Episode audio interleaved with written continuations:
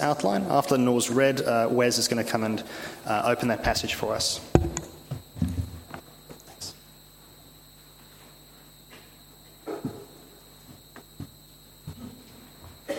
Okay. Mark chapter 15, starting at verse 16 to 39. And the soldiers led him away inside the palace, that is, the governor's headquarters, and they called together the whole battalion and they clothed him in a purple cloak, and twisting together a crown of thorns, they put it on him. And they began to salute him Hail, King of the Jews! And they were striking his head with a reed and spitting on him, and kneeling down in homage to him. And when they had mocked him, they stripped him of the purple cloak and put his own clothes on him, and they led him out to crucify him. And they comp- compelled a passerby, Simon of Cyrene, who was coming in from the country, the father of Alexander and Rufus, to carry his cross.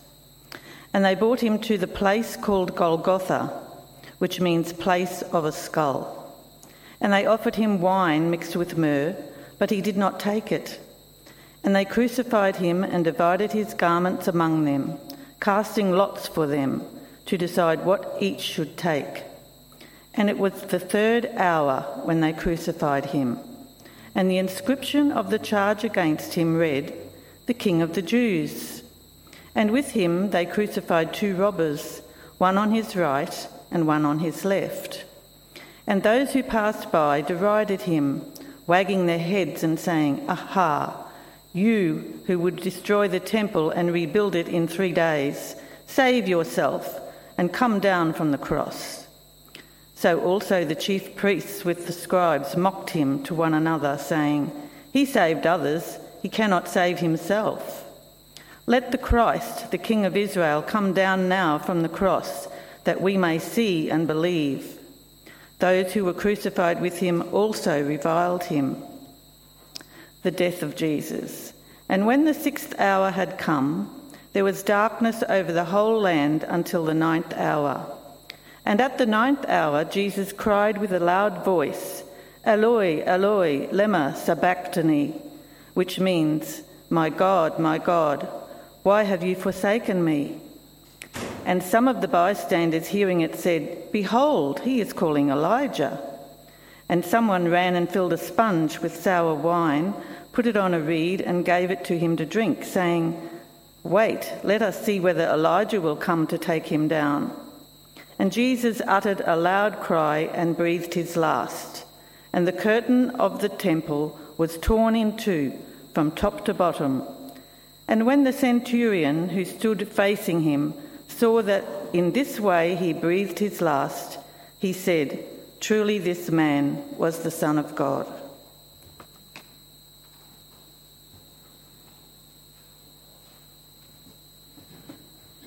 Thank you. Please keep those words open in front of you because uh, I'll be referring to them on the way through. It's important that you always check the Word of God to check that what I'm saying is there.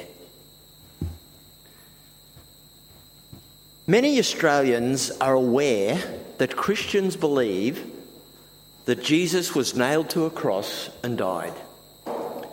But very few, Christ- very few Australians, sorry, understand why that is important. Originally, Mark wrote his gospel for the Christians in Rome in approximately 60 AD. These Christians, back there, lived in a world who did not understand at all why someone would worship someone who was crucified. That piece of graffiti up there comes from a, a Roman, an ancient Roman and it sums up how the average Roman viewed the Christian worship of Jesus. Whoever wrote that graffiti was mocking a Christian by the name of Alexamenos. He's picturing Alexamenos' God in the way that many Romans misunderstood Christianity, like the Egyptian gods with human bodies and animal heads. But the ancient, many ancient Romans believed that the Christian God was a donkey. And that's how they picture him worshipping Jesus. In addition to that, everyone in that world knew that the Romans only crucified criminals, traitors, rebellious slaves, and the general scum of the earth, people who had no standing at all. So, by picturing Alexamenos worshipping a god on a cross, he's also saying Alexamenos is absolutely stupid, worshipping as God someone who died as the scum of the earth. The early Christians of Rome, like us today, believed in Jesus and trusted in his death for them. But they lived in a world who thought they were absolutely mad for worshipping a crucified criminal. In some ways, that's our world too. Many Australians could have drawn that graffiti. And if you realised how many spelling mistakes were in the Greek, you'd probably say, yes, many Australians could have drawn that graffiti. Mark wrote his gospel to help the Christians of Rome understand why Jesus had to die and to help the Christians of Rome understand why Jesus' death, why it was shameful in a human sense, was something we as Christians can be proud of and trust in. So let's read Mark's account of Jesus' death together and let Mark tell us why Jesus' death is so important and worth trusting. But first, a few words about how to read Mark's Gospel. Mark's Gospel begins with the opening words, the beginning of the good news about Jesus the Messiah, the Son of God. A few verses later, in verse 11, we hear from the mouth of God Himself. And a voice came from heaven You are my Son, whom I love. With you I am well pleased.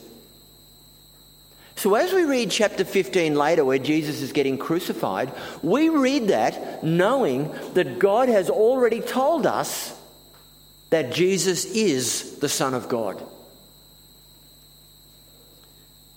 A few verses later in chapter 1, after the ones we just read, we read in verse 14 15. Jesus went into Galilee proclaiming the good news of God.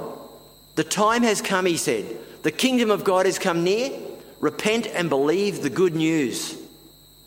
Mark's summarizing for us why Jesus came to earth. Jesus came to proclaim that the time has come the time has come for God to fulfill his prophecies in the first century and for mankind to turn back to God and stop rebelling against God.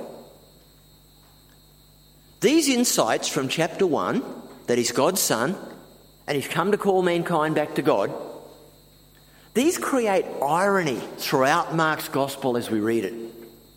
As we read through the events of Jesus' crucifixion in a minute, we meet various people who are abusing and mocking Jesus. They're mocking him for his claims to be God's son and king. And we read all this knowing that they are mocking someone who actually is God's son and king. Someone who actually was the God who created the world. They are actually mocking someone who has come from heaven and broken into time and space to call all of mankind, including you and me, back to God. We need to keep that in mind.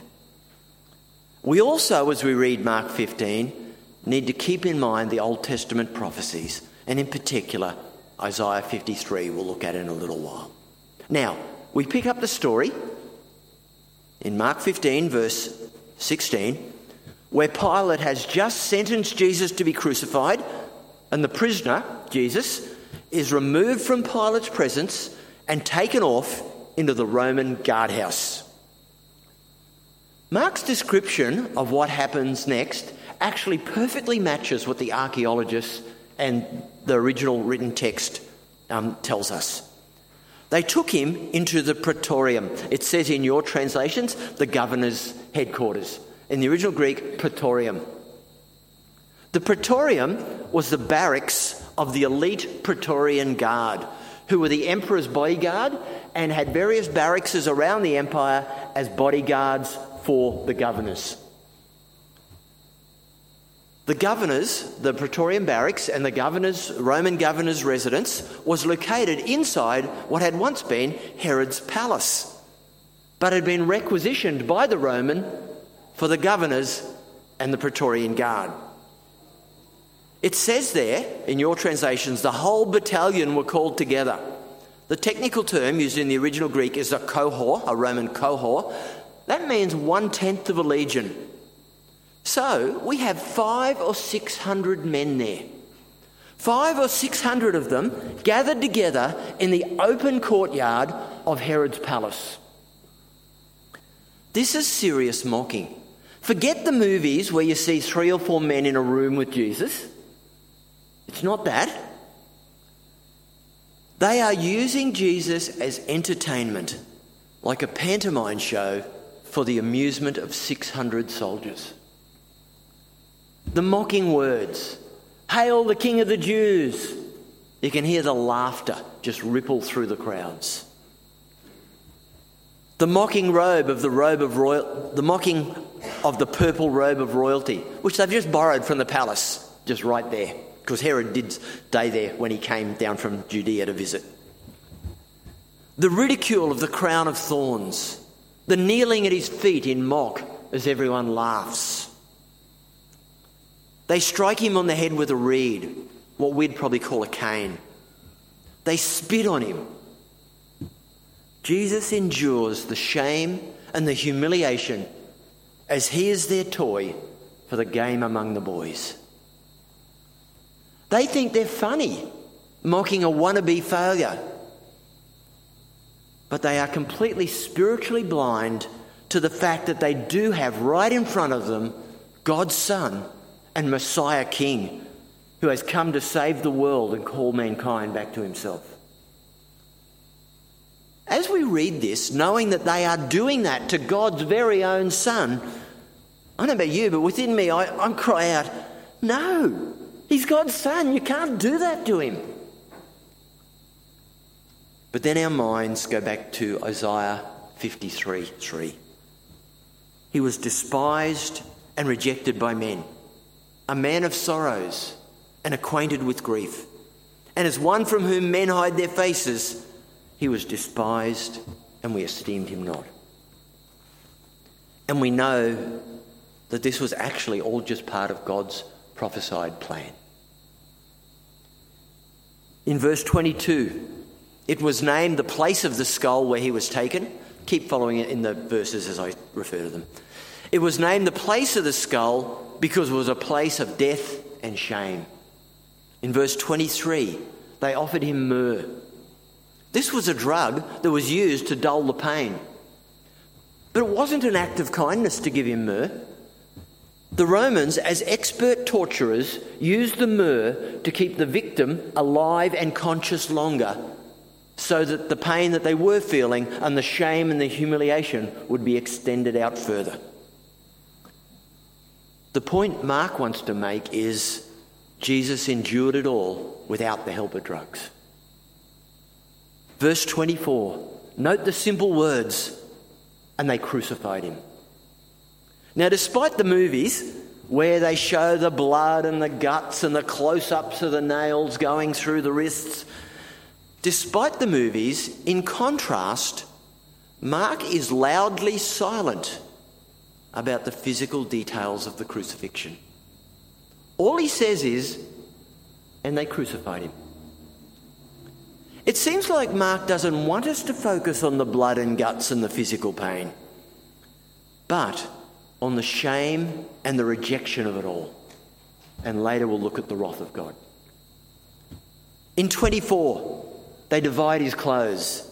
Yes, despite the statues you see, he was naked completely naked. The extreme shame, intentional. While they, at his feet, played lots, rolled dice, to see who would get his clothes. No respect. They think so little of him. 25 26. It was the Roman custom to put a sign over the cross so everyone knew the charge this person was being crucified for. Mark wants us to know that he was crucified for the crime of being God's king. This is dripping with irony. Pilate didn't put the sign up as an act of worship to Jesus. Pilate didn't put the sign up because he actually thought Jesus was politically the king of the Jews. Pilate put the sign up because he wanted to annoy the Jews. But for us, the reader, we get the irony. God, in his sovereign moving of people and their hearts and their actions, was actually intending that that sign would say far more than Pilate ever intended. Rather than heeding God's call and turning back to God and believing in his Son, mankind represented there in those people. Mankind was showing the ultimate rejection.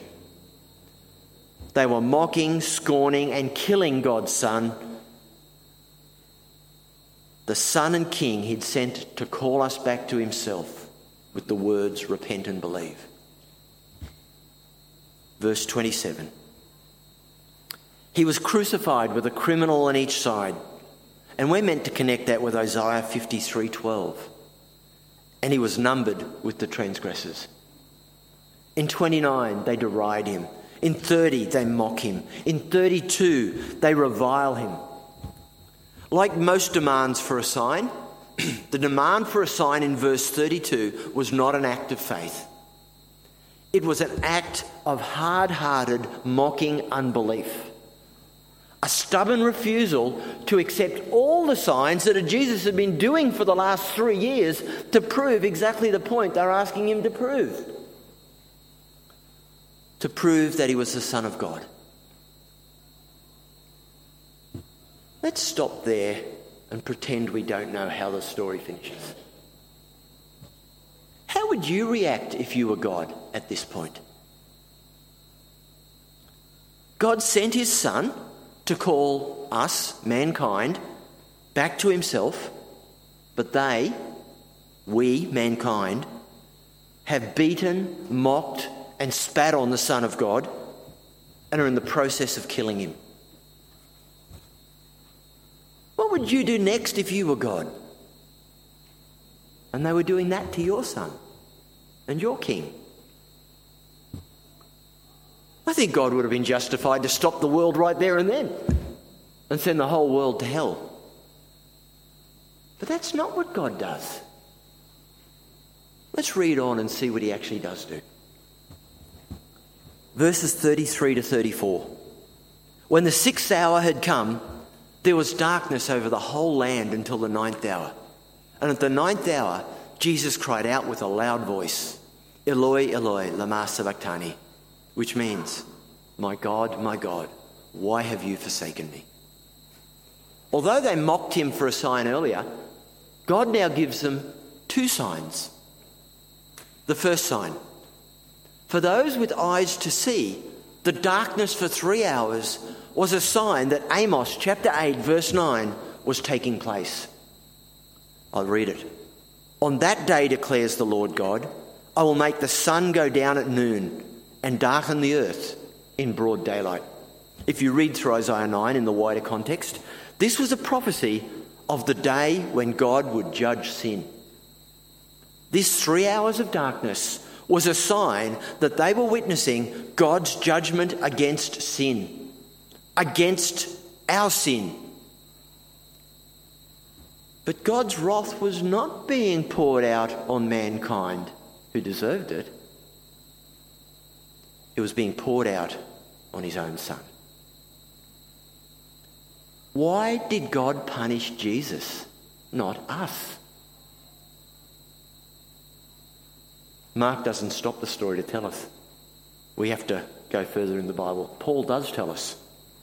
1 Corinthians 15:3 for example. For I delivered to you as of first importance what I also received that Christ died for our sins according to the scriptures. Paul didn't just make that up. God had shown Paul that Jesus' death was fulfilling the prophecies of, for example, Isaiah 53. I've got a little collection of verses, snippets of verses from Isaiah 53, written in the 8th century BC. But he was pierced for our transgressions. Remember the sword that went into him? Remember the piercing of the nails? He was crushed for our iniquities. The Lord has laid on him the iniquity of us all.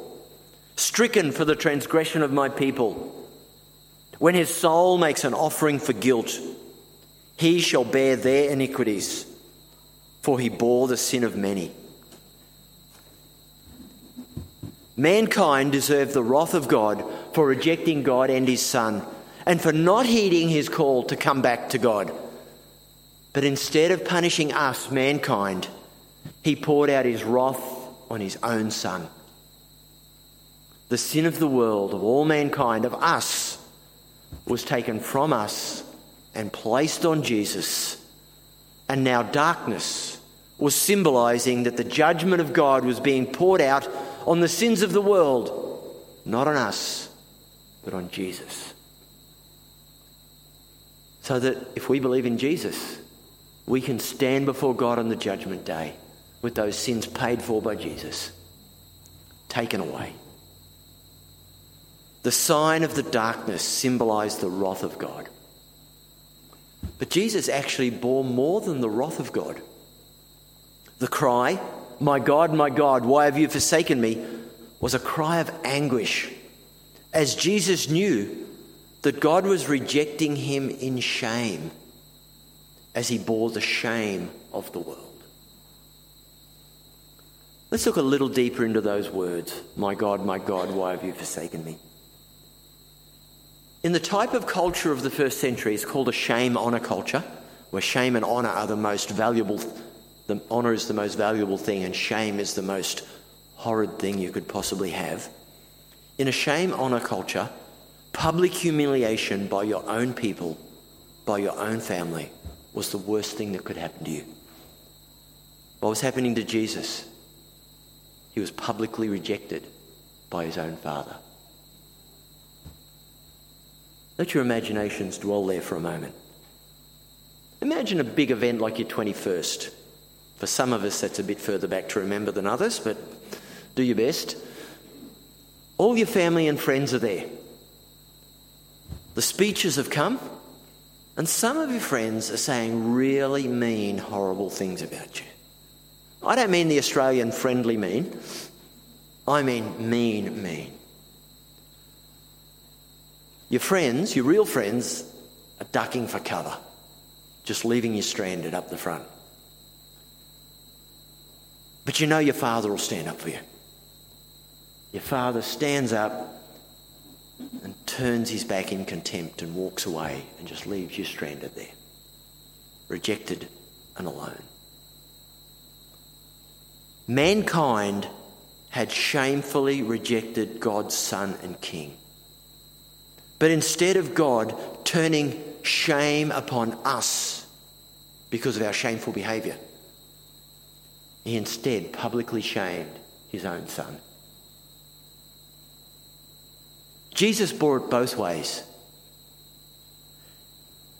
As the Son of God, he took the shame directed at God from the world as they mocked him and abused him as the representative man, he took the shame God directed towards mankind.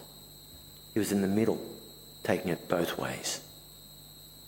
So that come the judgment day, those of us who have acted shamefully towards God, those of us who have not repented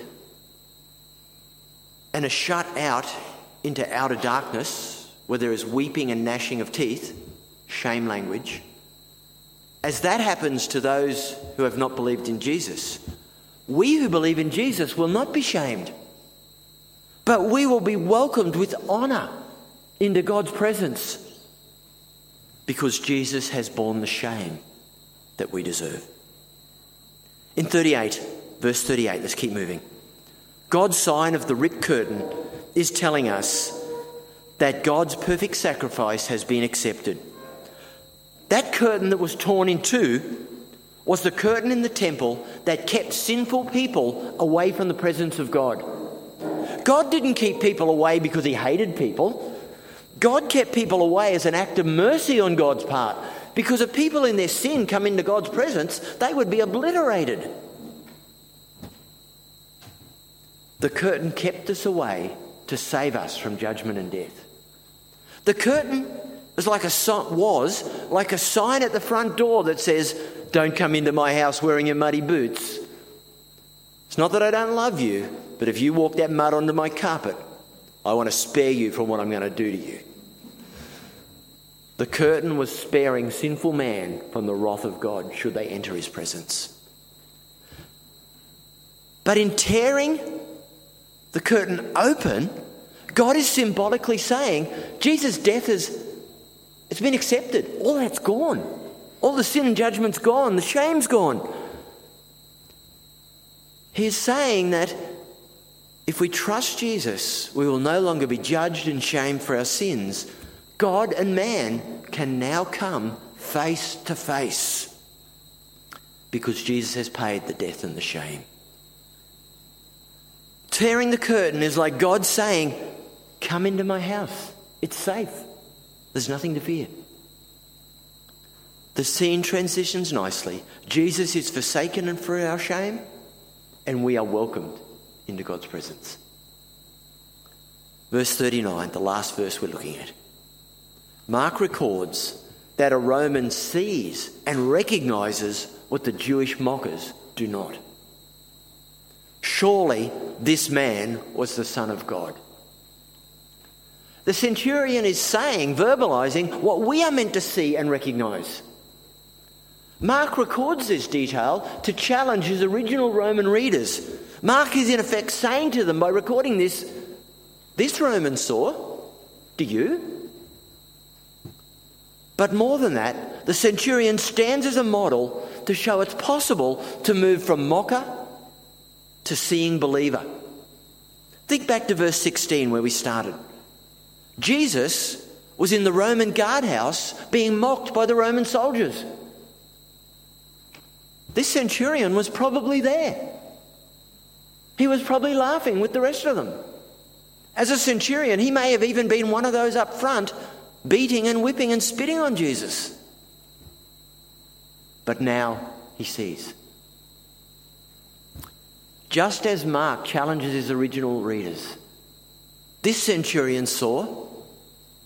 Do you? What does Mark want us to see? Final summary conclusion of everything we've looked at. Yes, Jesus' death was a shameful death. Humanly speaking, there is no doubts about that. He came into the world as God's Son and King to call us back, but the world shamed him and killed him. However, although the world meant it as a rejection of Jesus and God, God, Jesus, were fulfilling the prophecies, fulfilling God's plan. Isaiah 53 makes it clear, clear that God's plan was always that his son would be shamed, mocked, and ridiculed and rejected, and would always be the substitute for the sins of the world. Mark wants us to see the cross, and rather than be ashamed of it, he wants us to glory in it, because that is our salvation. He wants us to not turn away from it like an average Roman would, but he wants us to embrace it.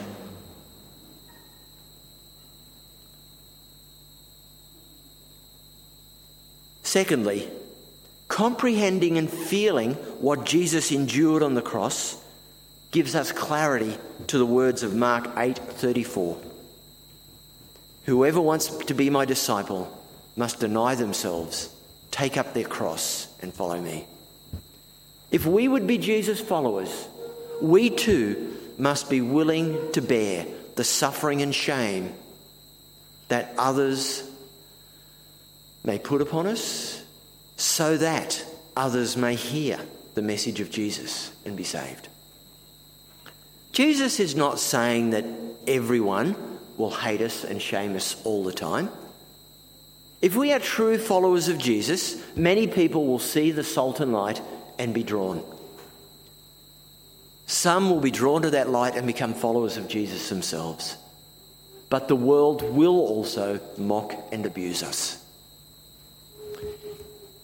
If we are to endure it as followers of Jesus, we can only do it knowing that we follow in his footsteps. As he brought salvation to the world by dying, we endure it to bring salvation to the world by being mocked as we speak to them about Jesus.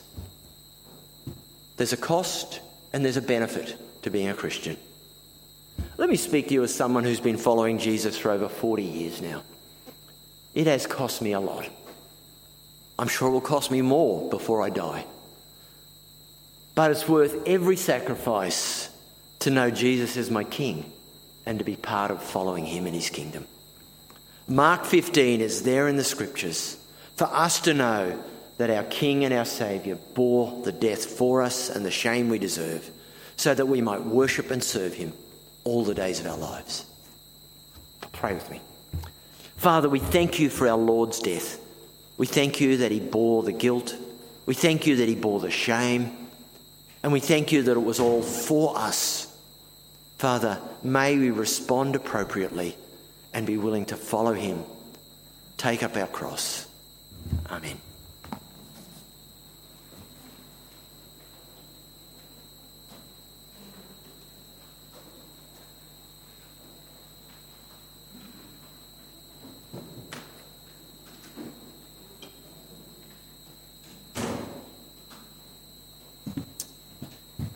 Thanks very much, Wes. We're just queuing up the Sunday school kids to come back.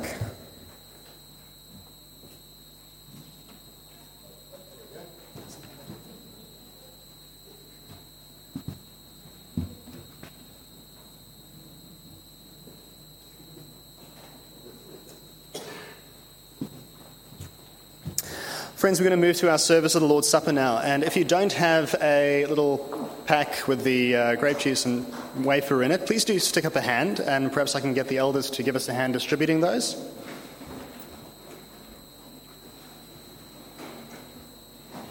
Looking around trying to catch an elder's eye. There we go. Thank you, Steve.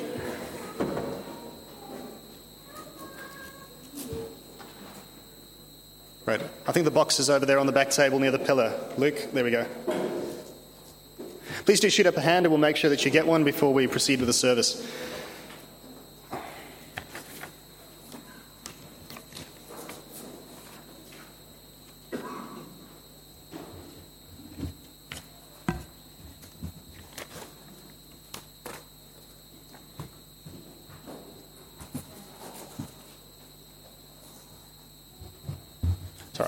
Hand as well. Mine seems to have gone missing too.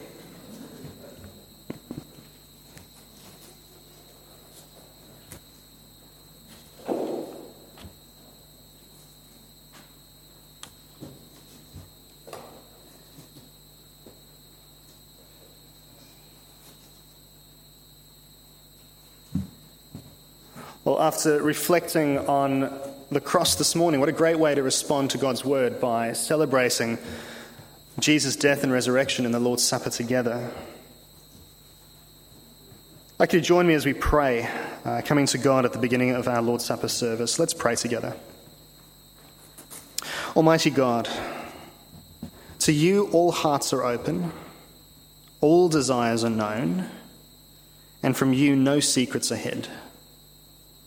We pray that you'd cleanse the thoughts of our hearts by the inspiration of your Holy Spirit, that we may perfectly love you and rightly honour your holy name. Through Christ our Lord, who died and rose again for us. Amen. Our Lord Jesus Christ said that we're to love the Lord our God with all our hearts and with all our soul, with all our mind and all our strength. He said, This is the first and greatest commandment. He said, The second is like it, to love your neighbour as yourself. All the law and the prophets hang on these two commandments. We pray the Lord would have mercy on us and write these commandments in our hearts and minds to keep them. But bearing that in mind, we're also called to examine our lives before we take part in the holy fellowship of the Lord's Supper. The Bible teaches this. As God, in his infinite love and mercy, gave his only beloved Son, Jesus Christ, to die for us sinners on the cross. He suffered and atoned there for our sins, that we might become God's children by adoption and grace and have everlasting life. So, as we come to the Lord's Supper now, we've come to remember Christ's death and all that it means as he himself instructed. And so I invite you who earnestly and truly repent of your sins, to come near with faith now, to take this, this holy ordinance, this holy sacrament to strengthen you in your daily life. But it'd be right for us now to confess our sins to Almighty God together. So let's pray. Almighty God, creator of the universe and judge of all, we confess that we have sinned against you in thought, word, and deed. We have not loved you as we ought. We have not loved our neighbors as ourselves. We are sinners by nature. Quite simply, we've put Jesus on the cross. Most merciful God, through your Son, our Lord Jesus Christ, please forgive us all the evil we have done and the good we've left undone, and allow us to serve and please you from this time forward through Jesus Christ our Lord. Our Heavenly Father, through the sacrifice of your Son Jesus Christ, you've promised forgiveness to, of sins to all who truly repent and firmly trust in Him. We pray this morning that you would have mercy on us to pardon and deliver us from all our sins and strengthen us to do your will through Jesus Christ our Lord. We do not dare to come to your table, merciful Lord, trusting in our righteousness, but only in your great mercy. We're not fit to gather up the crumbs under your table, but we know that your mercy is everlasting. So this morning, as we take this, this grape juice and this wafer, we pray that we might, by faith, eat and drink of your Son, Jesus Christ, to be united to him and he to us. In Jesus' name we pray. Amen. Almighty God, our Heavenly Father, in His infinite mercy, He gave His only Son, Jesus Christ, to suffer death upon the cross for our redemption. He made thereby His one offering of Himself, never to be repeated, a full, perfect, and sufficient sacrifice for the sins of the whole world. We pray this morning that as we receive this, uh, this wafer and this grape juice, in accordance with what Jesus taught us to do, that we might share in his most blessed body and blood. Jesus, who on the night he was betrayed, when he took bread and when he'd given thanks to God, he broke it, gave it to his disciples, saying, Take and eat. This is my body, which is given for you. Do this in remembrance of me. Of course, in the same way, after the supper, he also took the cup, and when he'd given thanks, he gave it to his disciples, saying, Drink of this, all of you, for this is my blood of the new covenant, which is shed for you and for many for the remission of sins. Do this as often as you drink it in remembrance of me. We're going to do exactly that now. If you take the cellophane from the top of the pack, and take the little wafer out, as you hold it in your hand, remember the death that Christ died for you, paying for your sins. The body of our Lord Jesus Christ, which was given for you, preserve your body and soul to everlasting life. Take and eat this now, remembering what Christ did for you, and feed on him in your heart by faith with thanksgiving.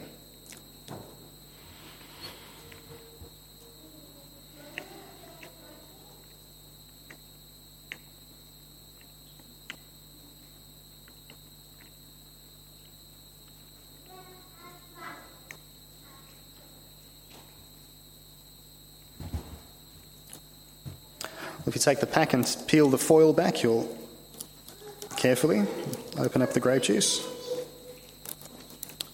As you hold it in your hand, remember the blood of the Lord Jesus Christ, which was shed for you for the forgiveness of your sins. Drink this in remembrance that Christ's blood was shed for you, and be thankful.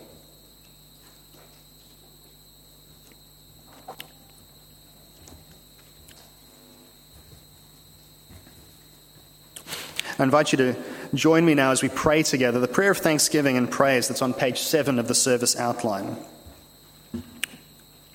We'll raise our voices together in prayer to our God.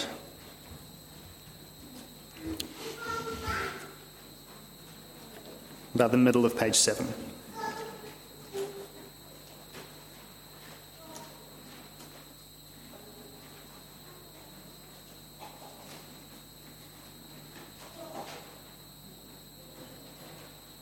Let's pray.